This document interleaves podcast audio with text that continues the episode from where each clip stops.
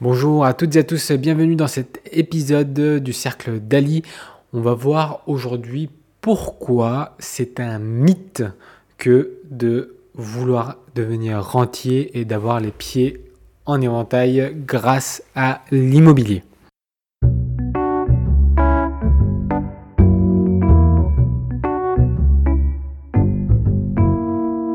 Pourquoi est-ce que c'est un mythe? Tout d'abord parce que il y a énormément de travail lié avant l'acquisition d'un bien et après l'acquisition d'un bien. Il y a bien sûr des techniques pour déléguer les tâches à faire au quotidien et c'est ça qu'on va voir aujourd'hui. D'accord? C'est ça qu'on va voir aujourd'hui, comment déléguer aussi un maximum de tâches liées à l'immobilier.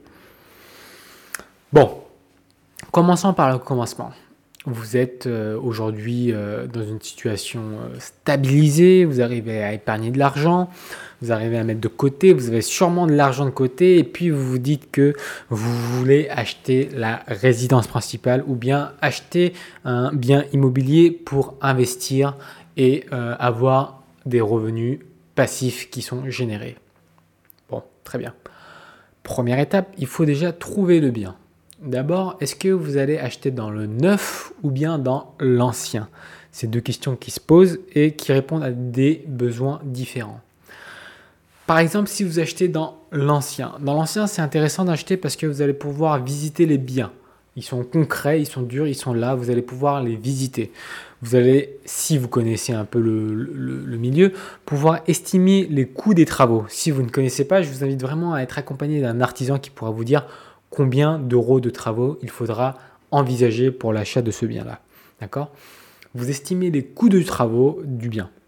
Vous regardez à gauche, à droite, vous regardez tous les détails du bien, et puis il va falloir formuler une offre si le bien vous plaît. Si le bien vous plaît pas, bah, rebelote, vous refaites les premières étapes. C'est-à-dire vous contactez un agent, ou bien vous regardez sur le bon coin, Paris vendu. Il y a plein de sites qui font euh, de la vente euh, des biens immobiliers dans l'ancien.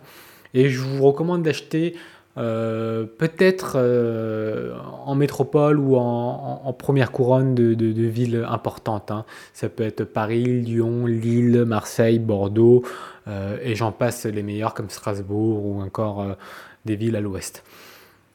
Pourquoi? Parce que l'emplacement est primordial hein, dans l'ancien. Bon, vous refaites tout toutes ces visites. Hein, ces visites prennent à peu près déjà plusieurs mois. Et si vous êtes dans la région parisienne et que vous avez besoin d'un prêt, vous savez que ça dure encore plus longtemps parce que souvent, quand on a un bien qui nous plaît, bah, il nous file sous le nez puisque euh, des, acheteurs, hein, des marchands de biens euh, ont déjà l'argent, achètent cash euh, sans conditions suspensives, donc le vendeur est forcément accepte bien plus facilement. Donc voilà la première partie au niveau de l'achat, on fait ça. Ensuite, pourquoi acheter l'ancien? Parce que c'est concret. Souvent, c'est moins cher que dans le neuf. Pas tout le temps, souvent, c'est moins cher que dans le neuf. Et aussi, euh, ça nous permet déjà de nous projeter euh, dedans, puisqu'on on peut visiter le quartier, c'est déjà, euh, on peut visiter l'intérieur, est-ce qu'on peut, on se voit à l'intérieur, bref, c'est concret l'ancien. Voilà. Bon, le côté mauvais, c'est éventuellement les vis cachés. Éventuellement, plus c'est ancien, plus il y a des frais peut-être de copropriétaire. donc, c'est pas négligé aussi. Il y a aussi euh, des choses qu'il faut penser quand on achète dans l'ancien, c'est vraiment est-ce que les travaux annoncés par les artisans euh, ou l'artisan qui m'accompagne euh, au niveau du prix est correct ou est-ce qu'il faudra payer encore plus? Parce que souvent, au fur et à mesure que les travaux avancent, on se rend compte qu'il y a d'autres choses à faire et ça coûte de plus en plus cher. Vous voyez? Donc le neuf, il y a beaucoup, dans l'ancien, il y a beaucoup d'imprécisions. il faut connaître le métier et euh, on n'investit pas euh, pour, investir du jour au lendemain. D'accord? Il y a des gens qui font ce métier-là. Euh, il faut leur faire confiance. Je ne suis pas agent immobilier, donc j'ai rien à gagner à vous dire, à vous dire d'aller voir des gens de confiance. et surtout, essayez d'être accompagné par un ami qui s'y connaît. Parce que l'agent immobilier, c'est un commercial. On, le sait que c'est un commercial, qu'ils ont les dents qui rayent le parquet. Euh, pour la plupart, hein, pas tous, hein, bien sûr, je, fais, euh, des, généralités, c'est jamais bien les généralités, mais il y a un peu de ça. C'est l'une des professions les plus détestées hein, de France après euh, les call centers où des gens vous appellent à pas d'heure pour vous vendre quelque chose, par exemple. Donc, évitez l'agent immobilier, passez par des gens de confiance qui connaissent ça et demandez-leur leur aide. Surtout que c'est votre premier achat, sûrement. Et puis, une vision extérieure est toujours la bienvenue de toutes les manières. Ok, donc là, c'est la première partie pour l'ancien. Donc euh, on a vu, c'était bien. Le côté moins bien, c'est qu'il y a beaucoup de gestion à faire. Euh, il y a beaucoup de, travaux à prévoir euh, la plupart du temps. Et s'il n'y a pas de travaux à prévoir que tout est neuf, faites attention parce qu'il y a peut-être du home staging, donc c'est-à-dire un coup de peinture, du plâtre pour cacher des misères comme, comme l'humidité, des choses comme ça. Donc mieux vaut acheter dans l'ancien bien délabré et refaire tout soi-même que d'acheter un truc tout bien euh, si c'est du home staging. Sauf si vous connaissez et vous voyez qu'il n'y a pas de problème, et eh ben vous y allez. Dans le neuf, l'avantage qu'il y a dans le neuf, c'est que c'est sur plan. Donc on voit la maison comment être, elle va être sur plan. On peut faire des modifications du plan déjà, premièrement. Euh, les emplacements euh, sont déterminés soit par nouveaux quartiers, soit par des quartiers déjà très prisés, parce qu'on ne construit pas dans le vide. Hein. Euh, chose qui se faisait beaucoup dans les années 80 pour arnaquer les investisseurs, chose qui ne se fait beaucoup moins maintenant parce que c'est très cadré maintenant avec la loi euh, Pinel, etc. par exemple, c'est que des zones très spécifiques. Et donc, investir en neuf, c'est pas déconnant. On achète plus cher sur le papier, mais il faut savoir qu'il n'y a pas de travaux à faire. D'accord? La TVA peut être réduite jusqu'à 5,5 si vous êtes primo-accédant et si la zone de construction est dans une zone en rue. D'accord? Et aussi, ensuite, pardon, il y a aussi euh, l'aspect euh, écologique. Si la construction elle-même peut être écologique, la plupart des promoteurs ne le sont pas, ça il faut le savoir, donc c'est le côté mauvais. Mais euh, sur le long terme, c'est bien plus écologique qu'une maison ancienne qui est une passoire thermique et énergétique en fait. Parce que les bâtiments neufs, souvent, doivent respecter les normes RT 2012 ou RT 2020 qui font que euh, le bien est forcément euh, mieux isolé, donc euh, forcément coûte moins cher à la fois pour le chauffer et pour se, sans être isolé du bruit. Voilà. Donc le neuf n'est pas déconnant, c'est plus cher à l'entrée, mais on s'y retrouve assez facilement par rapport à l'ancien parce que les frais de notaire sont moins chers, la TVA peut être à 5,5, enfin il y a des astuces, il y a des astuces et il y a le prêt à taux zéro aussi pour les primo-accidents si vous y habitez, d'accord? Donc déjà, il y a toutes ces questions qu'il faut poser avant l'achat d'un bien. D'accord? Une fois qu'on a trouvé un bien qui nous plaît, que ce soit sur plan ou dans l'ancien, il faut faire une formulation au vendeur. Le vendeur doit l'accepter ou il peut aussi le refuser. C'est ça qu'il faut savoir. Donc s'il le refuse, bah, vous êtes reparti pour cette recherche de bien. Dans les zones à flux tendu, bah, ça peut prendre des mois. Ça peut prendre des mois. Ceci étant dit, ceci étant dit, une fois que euh, vous avez un bien qui est validé, que vous avez le, vendeur qui est d'accord, il faut avoir conscience que le bien, vous pouvez l'acheter. C'est-à-dire que vous avez la capacité financière de l'acheter. Et pour ça, il faut calculer au préalable votre capacité d'emprunt. D'accord? C'est facile. Vous allez sur euh, le site comme Meilleur Taux, vous tapez votre salaire euh, sur 12 mois ou 13 mois si vous avez des primes ou vos primes d'ailleurs. Et vous savez exactement combien vous pouvez prêter sur 15, 20, 25 ans. Je vous conseille de prendre sur le plus long possible parce que c'est l'immobilier, ça prend de la valeur, donc euh, ça se répercute de toute façon très très bien. Donc, par rapport à ça, on est dans l'immobilier, euh, il y a la capacité d'emprunt, à savoir combien d'argent vous avez mis de côté, combien d'argent vous pouvez mettre dans le projet aussi, d'accord? Ça, ce sont des choses que vous devez savoir au préalable. Vous faites une offre, l'offre est acceptée. Qu'est-ce qui se passe? Vous devez aller à la banque, d'accord? Vous devez aller à la banque et constituer vos dossiers. pour constituer un dossier, ça dépend de votre statut, mais généralement, il faut vos trois derniers bulletins de salaire si vous êtes salarié, euh, vos relevés de compte, tous vos épargnes, euh, vos justificatifs de domicile, la carte d'identité et peut-être même un passeport parce que maintenant, ils demandent des fois deux justificatifs identitaires. Ça, c'est les pièces basiques. Ils vont sûrement vous en demander plus si jamais vous, êtes entrepreneur, si vous êtes jamais TNS, travailleur non salarié, etc., etc. Vous constituez tout le dossier, vous le donnez à la banque, à votre banque à vous. Ça, c'est le conseil numéro un. Et à côté, ayez un plan B. Recrutez un courtier. Un courtier, pas deux. Parce que si euh, les courtiers euh, se battent entre eux et qu'ils peuvent déposer des dossiers dans les mêmes banques, euh, vous allez avoir des refus partout. Choisissez un courtier. De confiance. Je peux toujours vous en recommander, bien sûr, mais vous choisissez un courtier de confiance. Peut-être des amis, peut-être euh, euh, des proches ont déjà eu à faire un courtier, ou si vous n'en connaissez pas, je peux vous en recommander, bien évidemment. Choisissez un courtier. Une fois que le courtier est choisi, c'est l'étape d'après. L'étape d'après, c'est quoi? L'étape d'après, tout simplement, c'est que la banque vous réponde et formule une offre de prêt. Donc la banque accepte et formule une offre de prêt. L'offre de prêt est envoyée à la maison. Elle est envoyée chez vous, à votre domicile. Et là, il y a ce qu'on appelle le délai de la loi Scrivener. Donc vous recevez le bien, vous ne pouvez pas le renvoyer le signer tout de suite.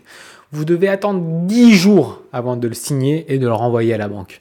Donc vous signez bien, vous paraffez bien et soyez accompagné par ça. Parce que si jamais il vous manque une paraphe, une signature ou bien euh, une mention euh, obligatoire, on est reparti pour que la banque vous renvoie le dossier et réattendre 10 jours. Vous voyez? Donc attendez le 11e jour déjà et signez et revérifiez le tout et puis envoyez à la banque. Attendez 11 jours pour être sûr. Donc la banque le reçoit, la banque vous notifie que tout est bon. Donc là, vous avez effectivement le prêt débloqué. Il faut savoir que les banquiers sont des conseillers commerciaux et si vous allez les voir, ils vont dire mais oui, on peut vous faire le prêt, etc. Bien sûr, c'est des techniques commerciales pour vous garder dans la banque. Donc, allez à votre banque, faites la demande. Si ça se trouve, elle va vous dire non. Et en passant par un courtier qui, eux, ont des leviers supplémentaires, ils peuvent vous trouver des prêts et des fois même moins chers que le prêt de votre banque. Sachant que les banques ne gagnent pas d'argent sur les crédits euh, aujourd'hui parce que les taux sont tellement bas, donc ils n'ont pas intérêt à forcer la main pour vous garder en tant que client. Donc là où vous trouvez un crédit, c'est déjà là où il faut aller. OK? Premièrement, ça c'est quelque chose qu'on retient et c'est très très très très important. Une fois que vous avez votre prêt, vous passez du coup chez le notaire avec le vendeur. Là, je vous conseille de prendre votre propre notaire. Et oui, il faut prendre votre propre notaire. Parce que prendre deux notaires, c'est-à-dire le notaire acheteur, le notaire vendeur, ça ne coûte pas plus cher que de prendre qu'un seul notaire. Et oui, avoir deux notaires, dont un notaire qui est de votre côté, c'est bien mieux. Parce qu'il va pouvoir rédiger les actes en vos sens, en mettant les conditions suspensives. Si vous achetez un terrain en mettant euh, la condition suspensive que euh, la mairie vous euh, autorise à construire sur le terrain, par exemple, voilà, des choses comme ça. Vous voyez l'intérêt de passer par un notaire qui est le vôtre, d'accord? Pareil dans ce cas-là, si vous n'avez pas de notaire, je peux toujours vous conseiller des bons notaires parce qu'il y a notaire et notaire. Les notaires sont entre guillemets des fonctionnaires, des, employés d'État, parce qu'ils ont une grille et sont rémunérés par rapport à ce que l'État a fixé. Bon, c'est pas vraiment des fonctionnaires ni des employés, ils gagnent très bien leur vie. Hein. Par contre, il y a notaire et notaire. Il y a le notaire qui toute la journée passe des actes, tamponne, encaisse l'argent, c'est facile et ne vous conseille rien du tout. Et il y a les notaires qui sont bien plus euh, fins, euh, bien plus euh, dans l'humain et vous conseillent de A à Z. Et c'est ça qui, est intéressant. Il faut passer par ce genre de notaire-là. Et donc, je vous invite vraiment à passer par les bons notaires. D'accord? Donc, vous allez chez le notaire. Vous voyez qu'entre le moment où vous recherchez le bien et le moment où vous êtes chez le notaire, il y a au moins 3 4 mois qui se sont passés déjà. Grand minimum. Grand minimum. Si ce n'est pas 6 mois, un an. D'accord? Grand minimum.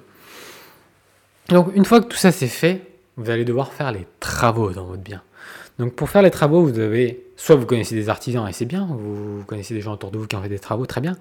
Soit vous n'en connaissez pas, je peux toujours vous en conseiller, parce qu'en fait je suis un peu le médecin généraliste, hein, moi. Vous venez me voir avec un problème, je dis ah, ok c'est ça le problème, et moi je vous envoie vers les spécialistes. Donc si vous n'avez pas, je peux toujours vous en conseiller bien sûr. Et l'artisan, euh, vous, vous, devez les mettre en concurrence. Vous devez prendre plusieurs devis d'artisans.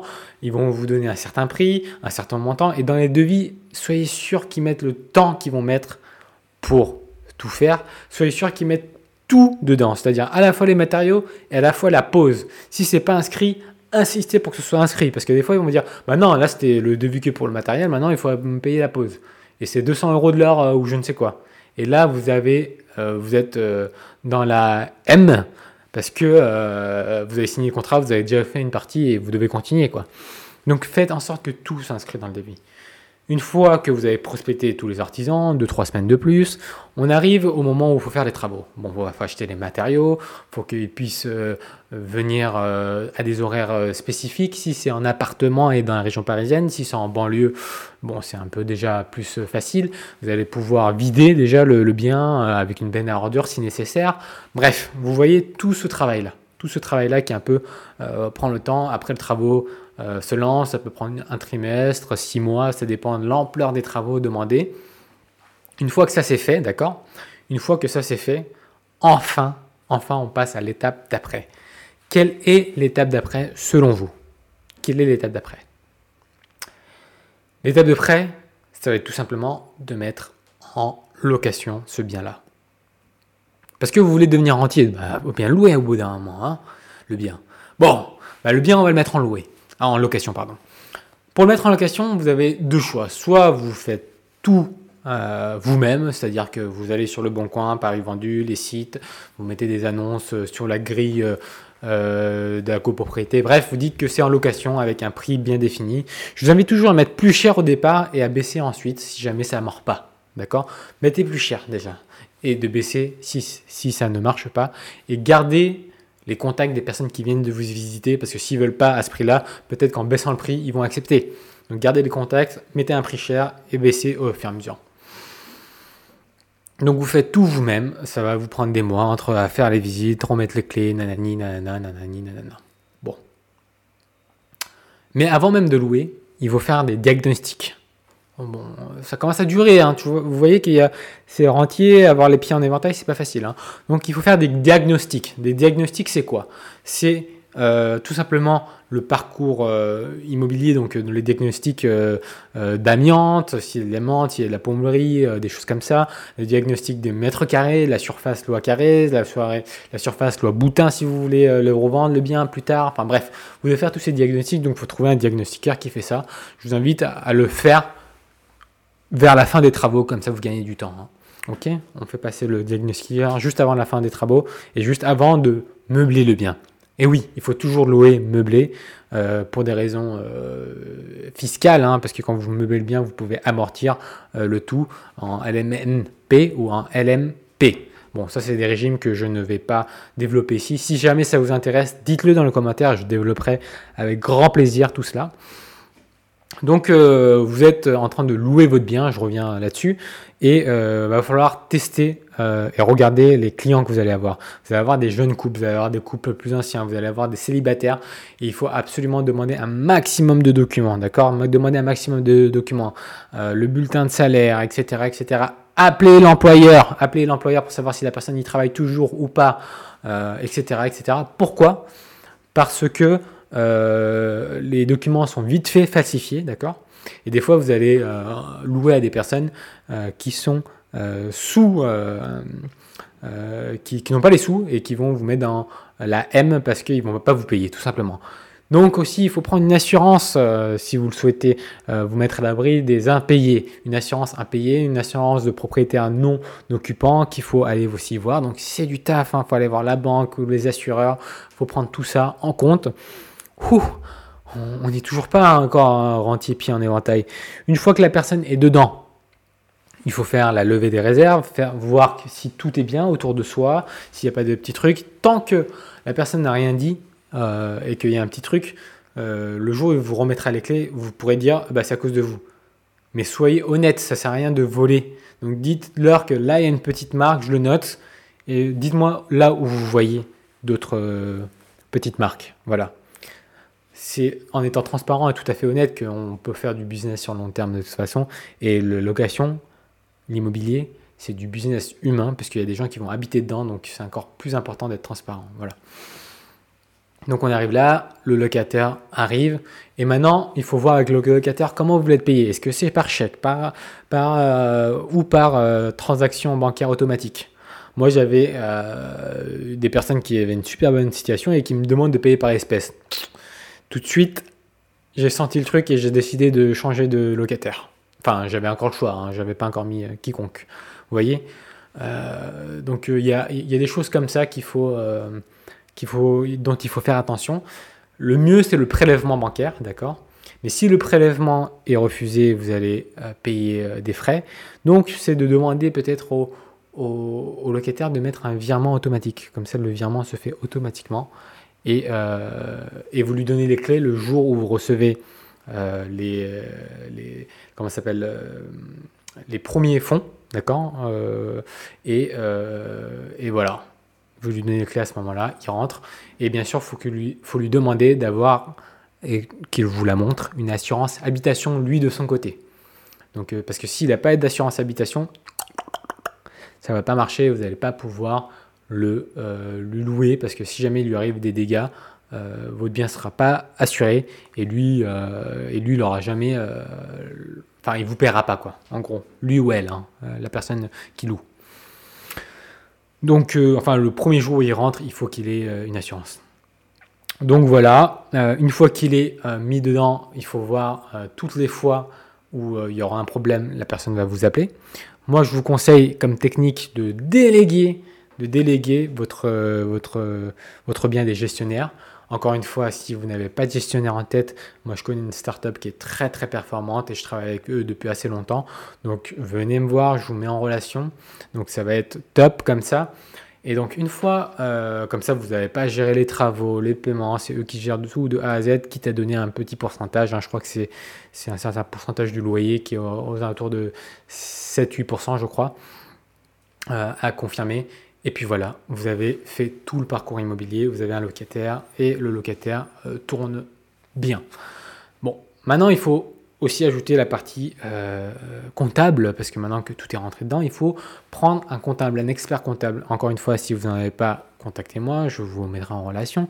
Alors, un expert comptable, qu'est-ce que ça fait? Bah, Ça va vous permettre de calculer euh, le prix du bien, la valeur des meubles que vous avez mis. Donc, euh, gardez vos factures, hein, Ikea, Action, peu importe, gardez vos factures. Et la valeur des, de, de, de, tout ce que vous allez engagé avec euh, l'expert comptable. Je vous conseille aussi de prendre euh, une, une, association qui gère, euh, qui valide vos comptes, parce que comme ça, vous pourrez déduire vos frais de comptable, compte, 3 quarts ou 2 tiers des frais comptables. Donc au lieu de payer, je sais pas, 30 euros par mois, vous allez payer que 10 euros par mois, le comptable. Donc c'est intéressant. Donc une association qui valide les bulletins, les bilans. Euh, une fois que ça, euh, une fois que ça s'est fait, euh, chaque année vous allez aussi devoir déclarer vos biens. Normalement, vos comptables vous font une fiche toute prête et vous rentrez juste les chiffres, c'est très facile. Et vous allez pouvoir calculer l'amortissement de tous vos biens et donc n'être jamais fiscalisé sur vos loyers. Hop, là vous êtes au top. Ça, c'est dans l'ancien. Et dans le neuf, si vous investissez dans le neuf, bah, vous allez aussi pouvoir peut-être euh, bénéficier de la loi Pinel et faire une déclaration pour avoir des réductions d'impôts. Donc, en gros, si vous investissez 200 000 euros, euh, bah, pendant 9 ans, vous allez avoir 4 000 euros de réduction d'impôts. Donc, c'est pas négligeable. C'est pas négligeable. Donc, et là, c'est un mécanisme différent. On n'a pas besoin de comptable. Vous faites tout vous-même. Il, y, a, plein de tutoriels sur Internet pour. Et de toute façon, si vous passez par moi, je, bien sûr, vous, accompagne jusque de A à Z. Bref. Et tout ça, tout le parcours étant fait, c'est pas sûr que fiscalement, entre les prêts que vous avez fait pour acheter le bien et les prêts que vous avez fait pour les travaux, que vous touchez plus au niveau du loyer que tous vos dépenses c'est pas tous les biens qui permettent d'avoir un ratio positif et avoir du cash flow. C'est pas tous les biens qui permettent cela. Et des fois, si c'est un cash flow positif, euh, si on calcule la rentabilité financière après les taxes, donc euh, les taxes euh, d'habitation, donc les taxes foncières, après les impôts sur les revenus, après votre tranche marginale d'imposition aussi, si vous n'êtes pas LMNP, tout ça, il faut le calculer, hein. bah, peut-être que vous êtes toujours en négatif. Donc L'important n'est pas de savoir si on a du cash flow. L'important n'est pas de savoir si on est en rentabilité euh, à 6% ou quoi que ce soit, sans prendre euh, les frais de notaire, sans prendre les frais de travaux. Parce qu'il y a des gens qui achètent dans l'ancien et qui prennent pas les frais de notaire, les, frais de travaux, et qui dans le neuf calculent tout. Donc euh, c'est ça qui fait la, la grosse discordance entre le neuf et l'ancien au niveau du prix. Mais il faut tout calculer, il faut tout prendre en compte et comprendre la vraie rentabilité nette, nette, nette net de fiscalité, net de travaux et éventuellement du notaire. Et enfin, euh, net des frais euh, bancaires, courtiers, etc. aussi. Donc la rentabilité finale, finale, finale, finale, et voir si c'est toujours hein, effectivement rentable ou pas. Parce que des fois, même quand on a du cash flow, ça peut être pas rentable. Donc voilà, on a fait le tour aujourd'hui. Pourquoi euh, être rentier immobilier, c'est un mythe? Bah, Vous allez voir que vous venez de comprendre aujourd'hui qu'il y a énormément, énormément, énormément de travail autour de l'immobilier et vous n'allez pas avoir les pieds en éventail sur une plage lorsque vous commencez une carrière dans l'immobilier. Chose qui est vraie, c'est que vous gérez votre emploi du temps en fonction des actions à faire. Donc vous n'avez plus de boss, vous n'avez plus de patron si vous voulez devenir rentier immobilier. Donc ça c'est quelque chose de positif. Mais c'est un métier à part entière. Et si vous aimez ce que vous faites, alors ne faites pas tout vous-même. Déléguez. Déléguer, ce sera toujours fonctionnel parce que vous utilisez l'argent de la banque pour vous enrichir mais vous, aurez toujours votre temps pour faire votre activité principale et pouvoir avancer. Bref, nous arrivons à la fin de cet épisode. J'espère que vous avez aimé et que vous avez appris plein de choses dans, ce, euh, dans cet épisode-là. Je vous invite à aller sur mon site. pardon, www.cercledali.fr et de laisser votre adresse mail pour pouvoir avoir des astuces. J'envoie des mails tous les lundis qui s'appellent le lundi d'Ali. Allez vous inscrire à www euh, cercledali.fr. Cet épisode existe aussi en version vidéo sur YouTube ou en version audio en podcast, à la fois sur iTunes Podcast ou euh, Apple Podcast, Spotify ou Google Podcast. Hein. Donc vous tapez Cercle d'Ali et vous allez me trouver. Sur ce, je vous souhaite euh, une très bonne journée et comme on ne se quitte jamais vraiment, parce qu'on est connecté avec Internet, je vous dis à tout à l'heure. Tchuss